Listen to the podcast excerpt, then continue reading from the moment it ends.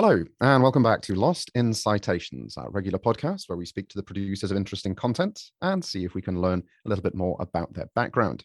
Joining us again today is Dr. Eva Lantsoght, who is a professor at the uh, Universidad San Francisco de Quito in Ecuador and also Delft University of Technology in the Netherlands. Thank you so much for having me again, Chris. So, the paper we're going to be speaking about today is uh, the effectiveness of doctoral defense preparation methods. Mm-hmm. Um, but before we start, uh, I'd like to kind of follow up on the interview that we had last time, because the last paper we spoke about was um, a review of how people uh, in academia had been dealing with the COVID lockdown measures and being removed from you know the lifestyle that they had become uh, comfortable with, particularly parents and uh, the differences between male and female uh, academics. Mm. And we finished the interview with me asking you for some recommendations of things that uh, you know universities could do to assist in the future. So in the last, um, I, I, guess it's been about six months since we spoke. Have you noticed any of these changes at either of your universities?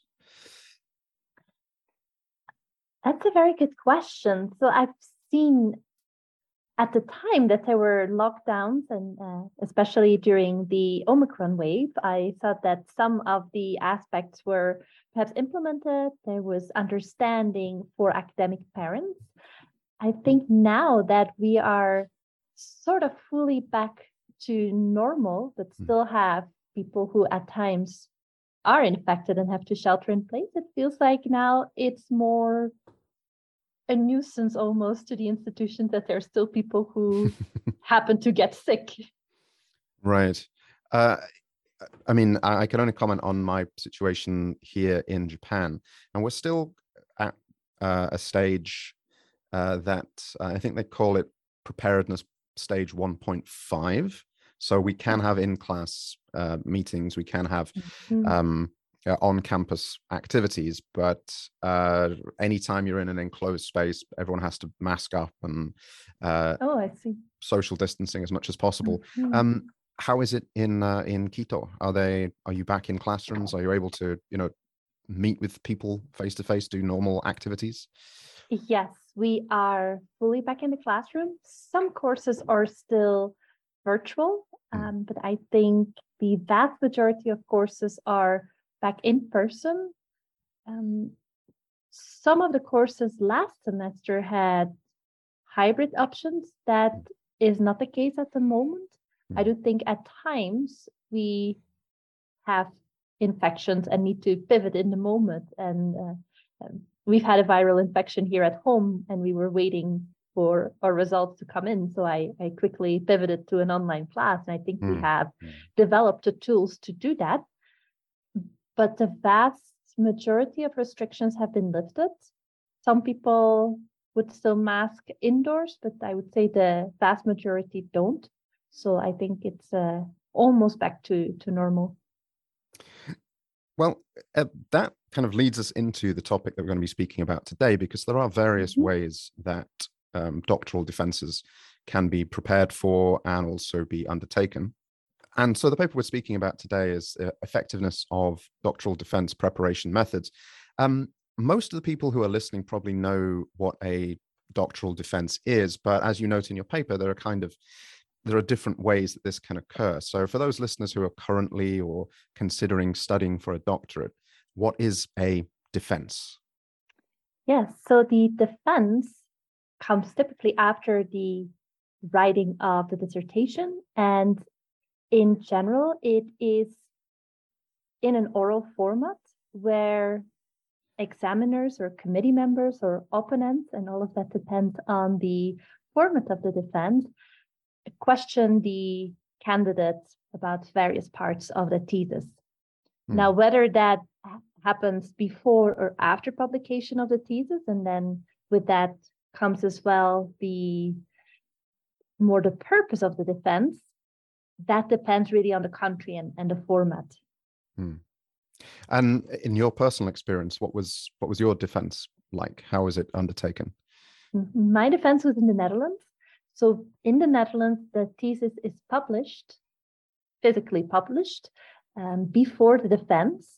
So what happens is it's quite a long process be- between getting the signatures from your supervisor to actually the day of the defense. And once you have the signatures, there's a committee who will review the thesis, um, send comments, and when they are happy with the way the comments are implemented, they will also sign for approval, and then you can actually plan the defense. And that means the defense is, of course, less of an examination and perhaps already more of a celebration, mm. but it's still it still has the aspect of an exam of a uh, and and you still want to do well even though you know that failing is very unlikely you still want to to perform well.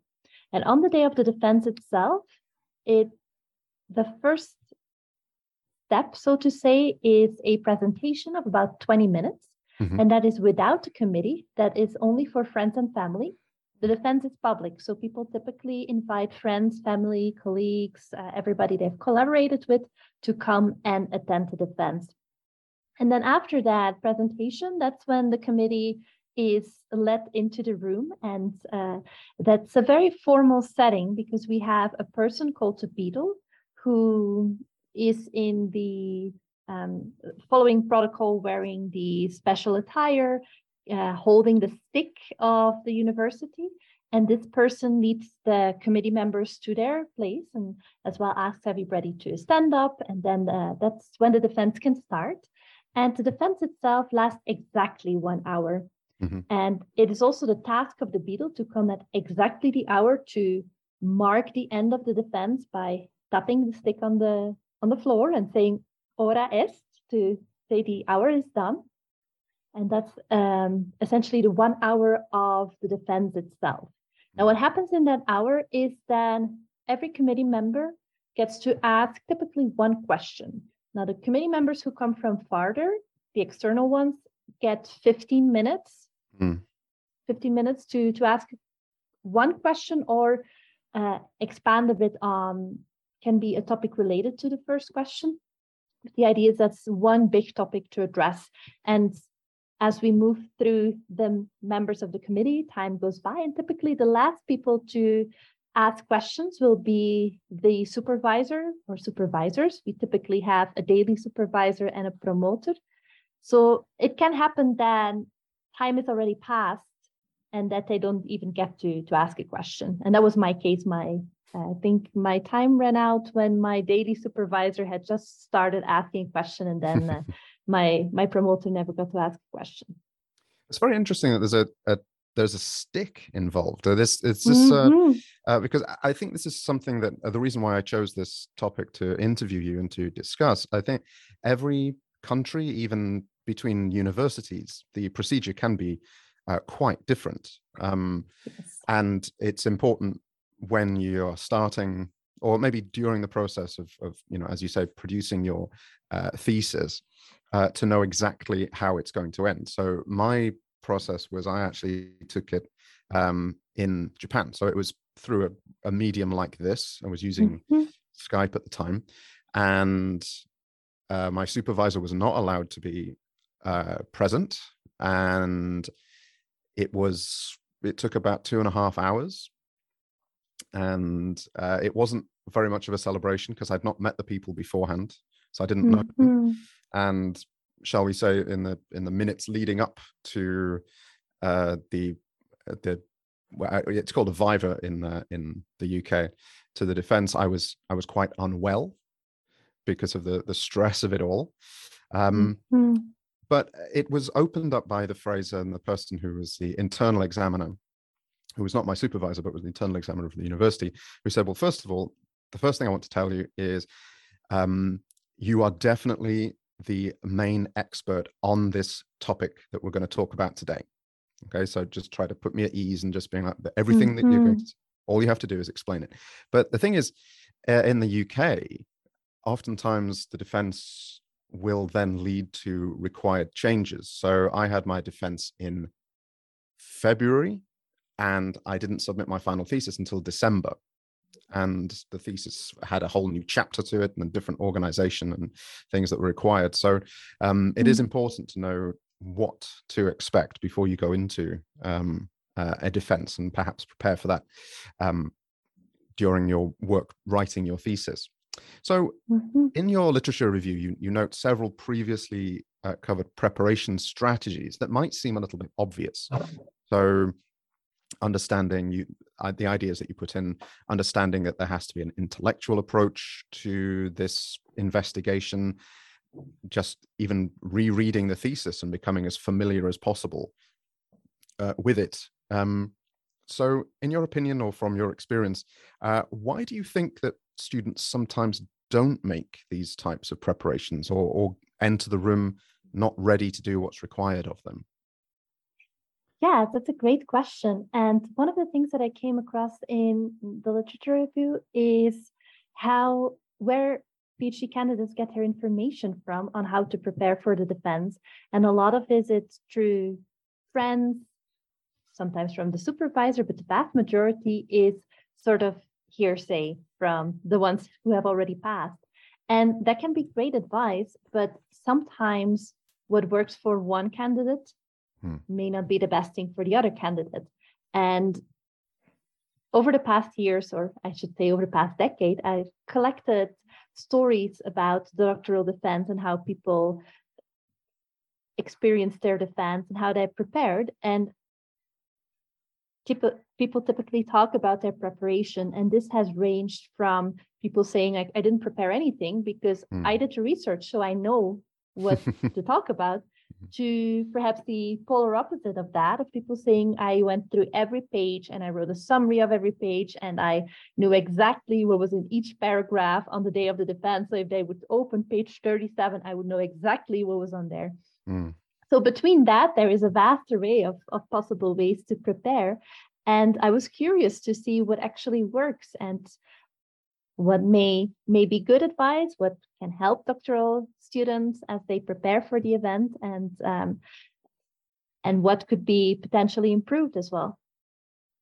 Yeah, I mean, you become well. This was my personal experience, but I'm I'm sure that this is true of, of many people because I've spoken about it. Their their final kind of year of putting that thesis together, or you know, six or seven months, you become so personally connected to this document uh, that I I used to walk to work. It took about 20, 25 minutes. And I would have the whole manuscript with a big bulldog clip on the top.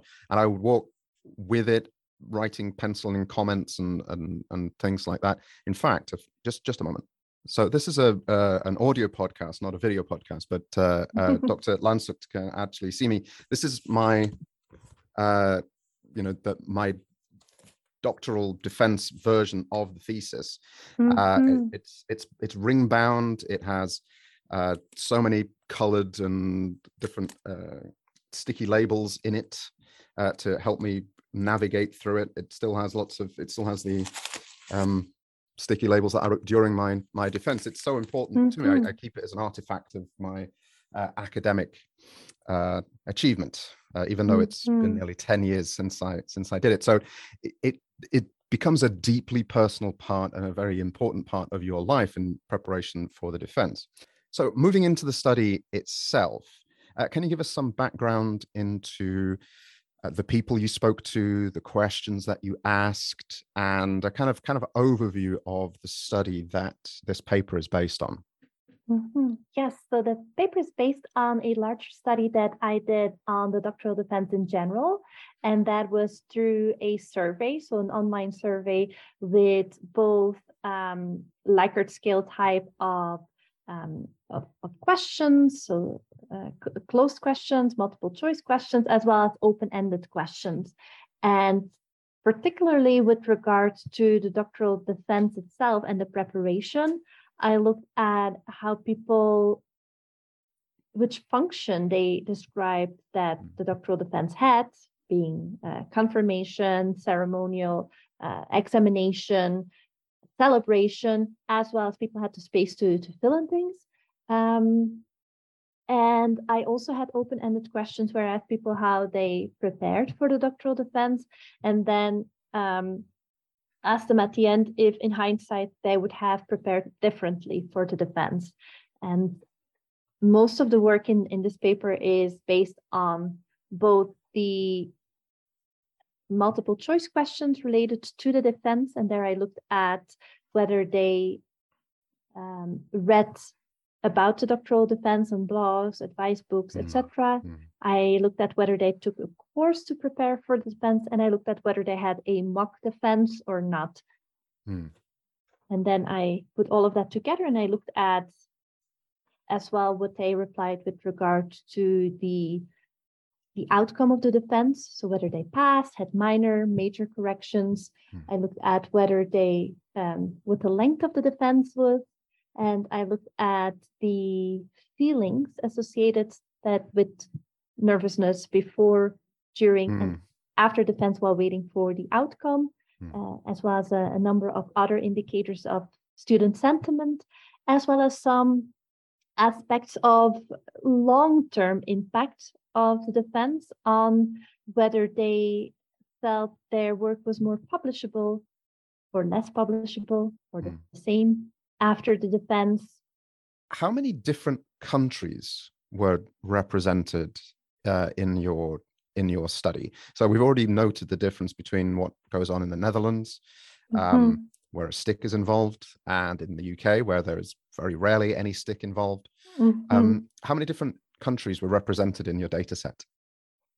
Essentially, I had participants from all inhabited continents, um, and they had done their doctorates also in very internationally. So it gives a very good overview of the mm. different types of defenses that are used internationally. And it's especially in Europe where we find the largest differences and perhaps the typical things, the traditional things that mm. that shine through. Yeah, I would say I, it, it does come down to uh, history and a bit of pomp and circumstance. And I'm sure that uh, mm-hmm. Cambridge University and Oxford University are different from Sheffield University, and there may be a difference between uh, Delft University and. Um, I, am assuming it was Delft University. yes, it was. Yeah. yeah. So, uh, and other universities in the Netherlands as well, because you know, as things get, you know, longer and more historical, and uh, there's a there's a need to kind of maintain certain traditions that are very peculiar to to certain areas. Now, mm-hmm. I was interested to see because you had both quantitative and qualitative data, and this was something that we talked about when we had a had a discussion last time about the previous paper and the ways that you analyzed the data that you had. Mm-hmm. So you mentioned in your selection and application of methods of analysis that you attempted to mitigate a priori ideas about the defense. So things that you would have thought about based on your own experience or uh, anecdotal information. Um, now that the analysis is done, uh, what were your a priori ideas about defense preparation? Mm-hmm. Yeah, I was I was really doubting whether any defense preparation at all is really necessary before I started to read the literature. Um, I thought that just from my own experience, that definitely I over prepared. So I thought maybe it wasn't necessary at all. Maybe I could have done just nothing, as mm-hmm. I had from that one story that I, I ran on my blog where uh, the person said, Well, I did research, I, I could just walk in and defend. Right. Um, so I was wondering, maybe, maybe it's that. And then I was also wondering if reading experiences and reading about other defenses on blogs is helpful or maybe not. And I wasn't quite sure about that. And it's only after seeing the data that I realized it, it only experiences in a setting that is similar to yours can serve. And I think that's also perhaps something that that was a mistake maybe that I made mm. when I mm. prepared for my defense is I read a lot of advice on the internet hmm. and mm. a lot of it is from for example from the uk which is really that preparation for the viva that can go page by page and you will have a lot of formative feedback at that moment still to change your thesis whereas mm. in hmm. the netherlands it doesn't happen because the thesis is already printed right so looking at the data and showing on it is when i realized it really has to be advice that's applicable to your case and you cannot just prepare the same way for a different defense type mm. Yeah, I remember uh, going through, and I I think it was the University of Leicester had actually published a long list. I think it was about 150 questions that had been uh, uh, submitted mm-hmm. by supervisors to say the questions that they had asked in the past in a in a Viva, and I put all of these together in a in a document, and then I spent like the two months before my Viva, literally asking myself the question and out loud answering it, and then writing mm-hmm. notes, and then go moving on to the next question, and then and if I couldn't answer the question, then back to the thesis, find the information, and really considering it, and that might seem over preparation for something like uh, what you had to go through, because obviously uh, already published. Mm-hmm. But it really helped um, me kind of just get into the mindset of answering questions, and I think it, it is it is a little bit more. Uh, you note that um, you you questioned whether it was a, an investigation, whether it was a, a, an examination, whether it was a celebration, like these types mm-hmm. of um, defenses. I think mine was very much an investigation. Um, they were very thorough, and uh, I was uh, very lucky to have as one of my the external supervisor, uh, Dr. Elizabeth Erling, who's also been on uh, the podcast uh, who was an expert in world Englishes, uh, specifically in uh, attitudes towards English in non-English speaking countries. Mm-hmm. So she was very um, pointed in her in her questions, which allowed me to then see how I had to improve it. And like I said, it was about eight months between the end of my uh, Viva and then when it was finally published. Um, you, you say that your thoughts beforehand were maybe that not much preparation was required. Do you think that that would be more in the celebration type of Viva rather than the investigation type? I mean, would your advice be that if you know you're going to be investigated, that you know pre-investigating yourself uh, would be a, a recommended strategy? Yeah, absolutely. And even for the more celebratory defenses, hmm. we do see that practicing answering questions is excellent preparation, mm. even for the the type of questions that one gets in the Netherlands, which can be very long questions. Hmm. Preparing mm. to say to to know how you will address a, a question that has so many aspects to that and and how you will for example take notes while uh, the question goes on is actually very important and we do see that candidates that have a mock defense and that prepare for that asking of questions do tend to to stumble less during the defense itself. Mm.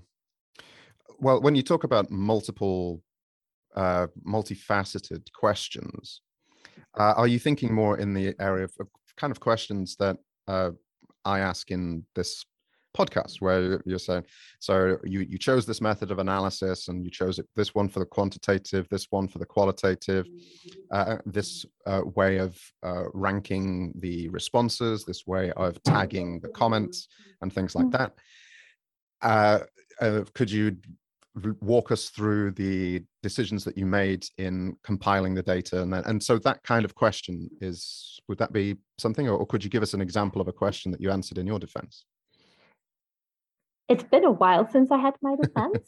um, so I don't remember the exact question, but I do remember that my first question was from um, an external committee member mm. from the United Kingdom. I know he had done a lot of research in my field. And so I was quite intimidated by his presence in the first place. And then I also took me a little bit of time to adjust to his accent, uh, as I'm, I have studied in in in the United States, and I'm more mm. familiar with the accent from there. So it, it took me a moment to adjust to that. And I remember his question really had, it was a long introduction, and then it really had three sub questions. And he said, I want you to answer three things. The first one is this, and it was long. The mm-hmm. second is this, and the third one is this. And I mm-hmm. remember mm-hmm. I didn't take notes, and I started to reply. The first one, I I addressed it in a, with a long answer. The second one, I addressed it with a long answer, and then I sort of blanked and said, and I forgot what your third question was. Mm. So then I, when I got to the next uh, committee member, I took notes of the, right. the parts of the question that I had to address, but I didn't do it with the, the first committee member. And then certainly something that in hindsight, I would have done differently. Yeah, that, I, I did my, apart from the work that I did by myself um, in, you know, labeling up the thesis and, um, you know, preparing from uh, questions from actually from another university because there was nothing that my mm. university mm. actually did to prepare it apart from one thing where I did a like a 30 minute mock viva with uh, my supervisor mm-hmm. and she gave me the one piece of advice the one piece of advice that whenever I was writing or speaking that I always took uh, into into everything was just answer the question like what do you want to say don't mm. preface it. Don't give a long background to it.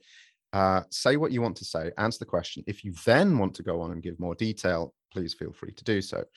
Um, but she was always say like, whatever the question is, answer that first, and then you can go on. Um, but always kind of uh, that is one piece of advice that uh, I got, which was mm-hmm. so yeah. If especially long, multifaceted questions, it can sometimes be difficult to hold on to the uh, um, the point. Okay, um, so let's uh, address the contents of uh, your findings. What what did you find, and and based off that, are there any pieces of advice that you can share with our listeners? Yeah, the first finding is that the vast majority of people who filled out the survey did not have any formal preparation in terms of a course to prepare for the defense, mm. which could be a standalone course or a course that is part of a sort of a, a, a, course that takes place along the PhD, where they have various topics that get addressed, and of which the defense is one. There's also not that many candidates that actually had a mock defense or a mm. mock viva. Um, and also, some of them did do reading in preparation, but we already talked about how hmm. that can at times be misleading when you're looking at advice for a different defense format. So, in terms of finding what really works well, we do see, and it's also confirmed with other studies in the literature, that having a mock defense can work well when it's executed in almost the same setting as the defense itself.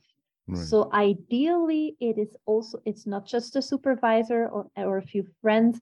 It is um, another professor, an external member who can have can bring those unexpected questions from their point of view. Mm. Their um, ideally it's in the same space, in the same physical space, so mm-hmm. to create the same setting. Um, and it's executed with the same rigor as what a regular defense would look like. So when it's really in that type of setting, it is efficient to help doctoral candidates prepare for their defense because it really helps them go through the motions of what they'll go through on the day itself. Mm. But it's more like a friendly conversation with a, a peer or um, with a supervisor that may still help and may still help a candidate practice answering questions, but it will not have the same similarity to the real thing as one that's executed at almost the same level as the real defense. Mm. It it is something that uh, came up when because I was talking to uh, in an interview that we've done before um, with uh, Anna Sophia Hofmeier, mm. and the format of the interview that we did was a uh, was a was a mock defense because she was going to have her defense at the university. I think it was the University of Osaka, um, mm-hmm. and of mm-hmm. course she aced it, and you know we had, we had no real uh, issues with that. But it was an investigation type viva or oral defense, and so we had a whole interview where I asked her these questions, and one of the questions um, I asked was the very first question I received in my viva, which was why, why did you do this? You've spent eight years of your life and you've written a book of 120,000 words, why did you do it? And I think that's one of the first ways that uh, if I was you know advising people to prepare for a defense it's to go back to the very beginning mm-hmm. and uh, walk yourself forward in a narrative fashion and then think about the decisions that are being made so um, if i could ask you about your your phd what mm-hmm. what was what was the topic of it and um, why did you choose that topic yeah so the topic of my phd was the shear capacity of reinforced concrete slabs subjected to concentrated loads. Mm-hmm. And that's already a mouthful. So essentially, a concrete slab is like a floor, uh, a two way spanning member. You apply a single load on that. Mm-hmm. And essentially, what that model represents is a bridge. Mm-hmm. There are bridges that are made of these floors of concrete. Uh, so they don't have beams or other members that carry load in just one direction. They have these uh, just slabs. And the, the concentrated load represents a truck or a wheel of a truck. And the reason why I studied the topic was that in the Netherlands, there's a large number of bridges that mm. are of this type of slab bridges. And when you calculate them with the new code, so the codes have changed over time, and there's been a big change from national codes to what are called the Euro codes. So these are codes that are used in all of Europe. And if you now calculate those bridges that were built in the post-war decade, hmm. you would actually have to, many of them have to close them and replace them. I'm saying this with with not much nuance to it, and there's more more mm-hmm. options to it in terms of strengthening and uh, limiting the load on them uh, by restricting the vehicle types that can pass.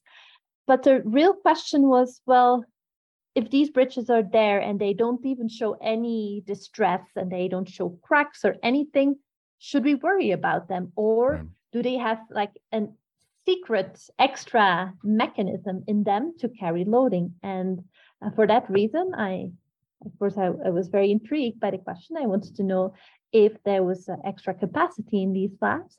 And we did a large number of experiments in the laboratory. We spent two and a half years testing uh, half scale el- bridge elements, so to mm. say. And um, we found out that yes, slabs have enormous capacity to carry load in the width direction. Mm. So they what we have in the codes is based on experiments on one-way spanning members on beams. And the slabs have these this very large internal redistribution capacity, as we call it. So mm-hmm. they are actually much stronger than when you calculate them with the code. And with that, we could develop methods that then can identify which bridges fulfill the requirements and which ones may need further investigation. Mm. Uh, fascinating. I, when I was actually putting together some um, work for our engineering department in English, I looked mm-hmm. into the importance of concrete as a building material in the Netherlands um, mm-hmm. because of the uh, how many bridges and how many uh, you know waterways have to be protected against and and how you know this it it being a a non-porous, strong load-bearing material. Hmm. Um, mm. Again, just more hot engineering talk here, but also when um, uh, bridges. Uh, whenever I think bridges and I think the Netherlands, I think about the bridge at Arnhem and uh, the bridge too far and Sir Richard Attenborough and, and uh, Sean Connery come to mind. So, um, but necessarily, what drew you to that topic. So, what was your motive? Was it that you had to choose a topic that was related to concrete? Was it that you were interested in, you know, developing processes in the future? Were you concerned that these older bridges were, you know, up not up to standard and something had to be done, so you needed to do to do the work? What what was your main motivation for that topic? Yeah i wanted to to solve a puzzle essentially. So mm-hmm. i remember that my interest in shear and other mechanisms like punching which is two-way shear and torsion which also causes shear stress stresses started already when i was doing my my research or my master's in belgium. And i i struggled with learning the the topics in class. I, it Mm. really took me a lot of time to understand and to understand the uncertainties involved with it. And I took that with me as I went to do my second master's, and then I actually did my my thesis already on on punching shear, so two way shear, and then I was looking for the next step, and I saw this uh, position that was not really advertised, but there was a description on the website of the Concrete Structures Research Group that they were going to start research on the shear capacity of slabs. And I thought, Mm. well, that's one of the things that I'm really interested in. I'll I'll shoot an email to see if they still are looking for somebody for that position. And that's Mm. how ultimately I I started researching the topic. I think that that's an important thing to bring up when we're talking about uh, PhD. So the, the defense comes at the usually towards either at the absolute end or towards the very end of the process. Definitely after you've done all your data collection and you've you've you've written it up, uh, at least uh, initially for the thesis. And it's that it's that motivation, it's that interest that gives you um, energy at times when you know you're you're you're feeling quite low. I mean, I Mhm. during my PhD, I changed my job, I think, three times. I, I got married, I had two children during that um, near decade of actually working on it. Mhm. So there are times when you don't have the energy, when you don't have the kind of motivation. But if you have that initial uh, interest, I think that can help you uh, get back to it. Mhm. So, based on the findings of your uh, of your investigation, have you made any recommendations either to colleagues individually or to the faculties of the universities that you're working at that they should change the way that they prepare their students for their doctoral defense? Mhm. I will answer this for both of my institutions where I work. And for Delft, I, well, we haven't really changed the way we prepare doctoral candidates, but it is something that I keep in mind for my own candidates and the Mm. candidates in my research group that I share these findings with them and I say, hey, think about these things when when you prepare for your defense. And I've talked with them uh, to, to give them some tips based on this is really what the data says. And Mm. uh, perhaps that's a good addition to just the stories of people who who recently graduated. And since these are stories from people in the same situation that have gone through the same format, they are helpful. If it Mm. would be a, a random story from somebody in a completely different defense format, as Mm. we discussed before that, that's a different uh, set of information there. Mm. And then for my university here in Ecuador, um, we are uh, mostly an undergraduate institution. We do have as well professional master's programs and a few um, research masters. Um, we also have one doctorate in microbiology, Mhm. um, but there's more faculty who are combining teaching at university with working on their doctorate at a different university, which is typically in Europe or North America. And uh, I was actually, I was seeing today that I got an email from Shift, which is the um, institution of our university that focuses on training faculty Mhm. and that is training in terms of um, pedagogical skills, but also they organize um, lectures on a number of different topics that may be of our interest, and they have book clubs, etc. And they send me an email saying, "Hey, uh, wouldn't you want to talk to the ones who are preparing their their doctorate about how to prepare for their defense?" So uh, Mm. it, it's very timely that you asked this question, as the email came in just today. Oh, that's in, that's very interesting. And uh, what what kind of things are they are they wanting you to do? Are they, are they is it going to be like just an oral presentation, Q and A? I, I think it will be typically it's a like a short workshop. So they're typically these are um, workshops of an hour and a half, two hours, in which we combine often some exercises with sharing findings, presentations. Hmm. And uh, would this be something that's being held online or uh, in uh, a physical space? That's still to be determined. We were Mhm. uh, just looking at the, the very first IDs to see how my findings can serve them. So that's uh, still to be determined. And I still have to answer the email. okay, well, I, I, hope that I hope that works out. Um, mm-hmm. uh, kind of a, a, kind of final question, but a, a kind of amusing uh, that I have is it seems like with the kind of like the uh, acceleration of uh, academia and kind of like the need where we used to say that you know uh, uh, an undergraduate degree basically is is what's necessary to you know enter the workforce. So mm-hmm. it's not enough just to have a high school education. Then it became you need to have a master's degree. If you want to gain access to higher levels of you know a, a, yourself as a professor you certainly need to you know have a phd and published your work and you know continue into this area.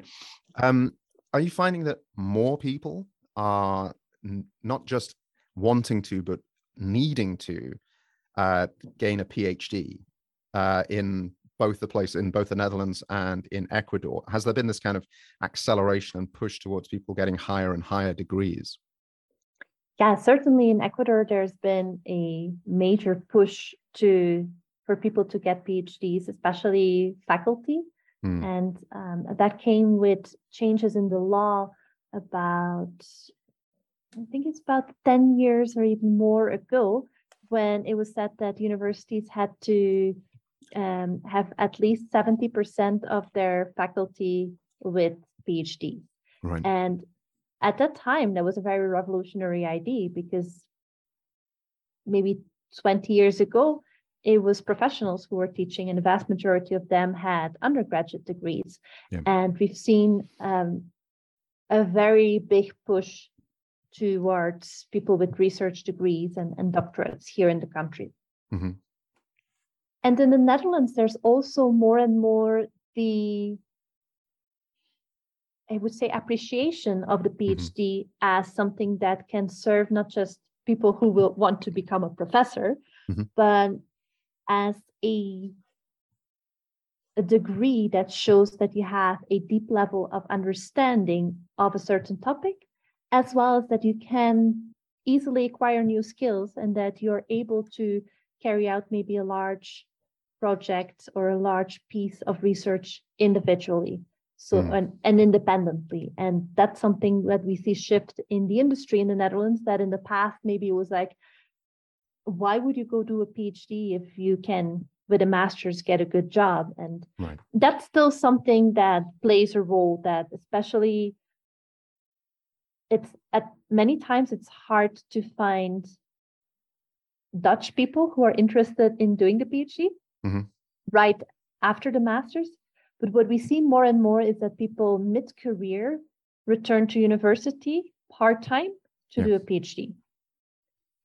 Yeah, I think that's a it, that would be a, an important development. I think in the way that uh, postgraduate degrees are viewed. I mean, I'm someone mm-hmm. who has mm-hmm. already said on this podcast numerous times that I don't think people should go to university until they're at least 25. They need to have some experience of getting a job, keeping a job, getting a promotion, earning money, paying your bills, mm-hmm. and then knowing exactly what you want to focus on if you want to take it further.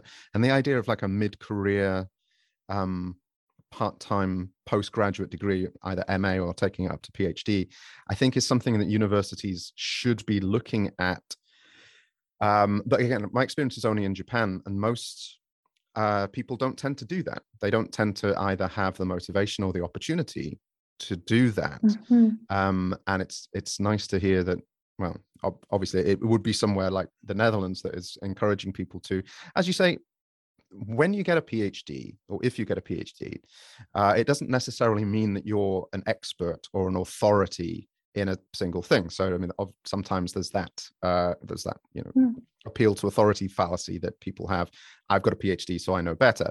But it is that skill of managing the project, of you know understanding what you need, why you want to do it, what you need to do, and how, and then kind of breaking that down and, and showing a focus over several mm-hmm. years. So, um, basically, as a as a final question, um, are you going to take this uh, research on to you know, see how the preparations for and the the process of taking a PhD can be improved in various places, or is there another direction that your uh, research is going to take you from now? Yeah, it's a great question. And I'm pretty much wrapping up the research that I had been doing with regard to the doctoral defense um, with uh, a paper that has just been accepted that is related really to the defense formats and the building blocks, as I wanted to make a contribution to the discussions in the European Union uh, on whether we should have sort of a uniform defense format and mm. why I don't really want to answer the question uh, if we really need a uniform format in Europe. I do think knowing what makes what is similar between the formats and what are the differences is a good starting point to mm. to really see what you're discussing because you you could say that the sort of the aesthetics of the defenses are so different amongst the European countries that you could mm. say it's it's it's impossible to find common ground. But if you break down the defense into the aspects and its building blocks, you see that there are similarities that could form a common ground. Mm whether that's necessary or not to have uh, the same format through Europe or not, that's a, a, different discussion, but there is a common ground that can be found.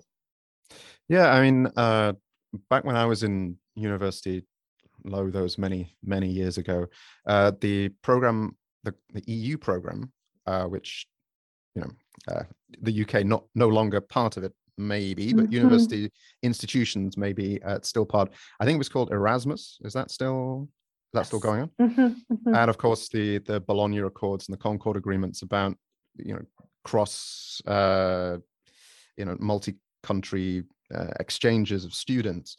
Um, if gets into the graduate area, it would be nice to know that there was some kind of standardization so that students, if they want to take their postgraduate degrees in other countries, that they they know what they're mm-hmm. aiming towards. Uh, do you see that? Do you think that that will be possible? Are you are you confident that this might occur sometime in the next five to ten years?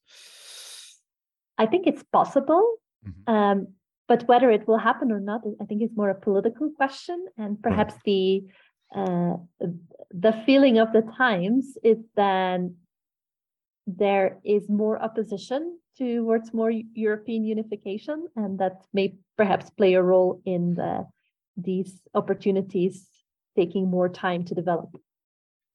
Uh, I would say that if it was to occur, you're, you're the perfect person to do it. I noted this uh, when we talked in, in your previous paper that I was mm-hmm. impressed mm-hmm. about how you're able to uh, draw in people, collaborators from uh, around the world to get this kind of holistic view of at the time you were looking at how uh, covid had affected people in academia and now mm. looking at how people prepare for uh, doctoral defenses and you said that you found representatives from every continent on earth which is mm-hmm. remarkable and uh, i think is something that is a, a sign of a, a, well organized project and so i, I congratulate you uh, on that you. so uh, we've been speaking today with uh, dr Eva Lantsoght from university uh, of Quito and also Delft.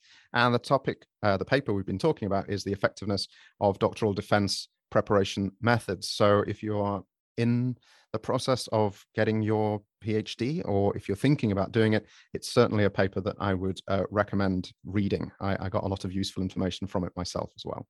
So thank you very much for your time today, Dr. Lantsoght. Thank you so much for having me today. And I hope we'll have a chance to talk again in the future. Thank you. If you'd like to contact the show, the best place to find out about us is our website, lostincitations.com. Here you can learn more about the background to this project and how you can get involved. Our hope is to help academics, educators, and online content producers get in contact with each other. Our email address is lostincitations at gmail.com. We also have Facebook and LinkedIn pages. Please rate and comment on the sites you use to download your podcasts. It helps us reach more potential listeners. But probably the most helpful thing you can do is, if you like our content, recommend it to a friend and let them know what we're trying to do. Thank you very much.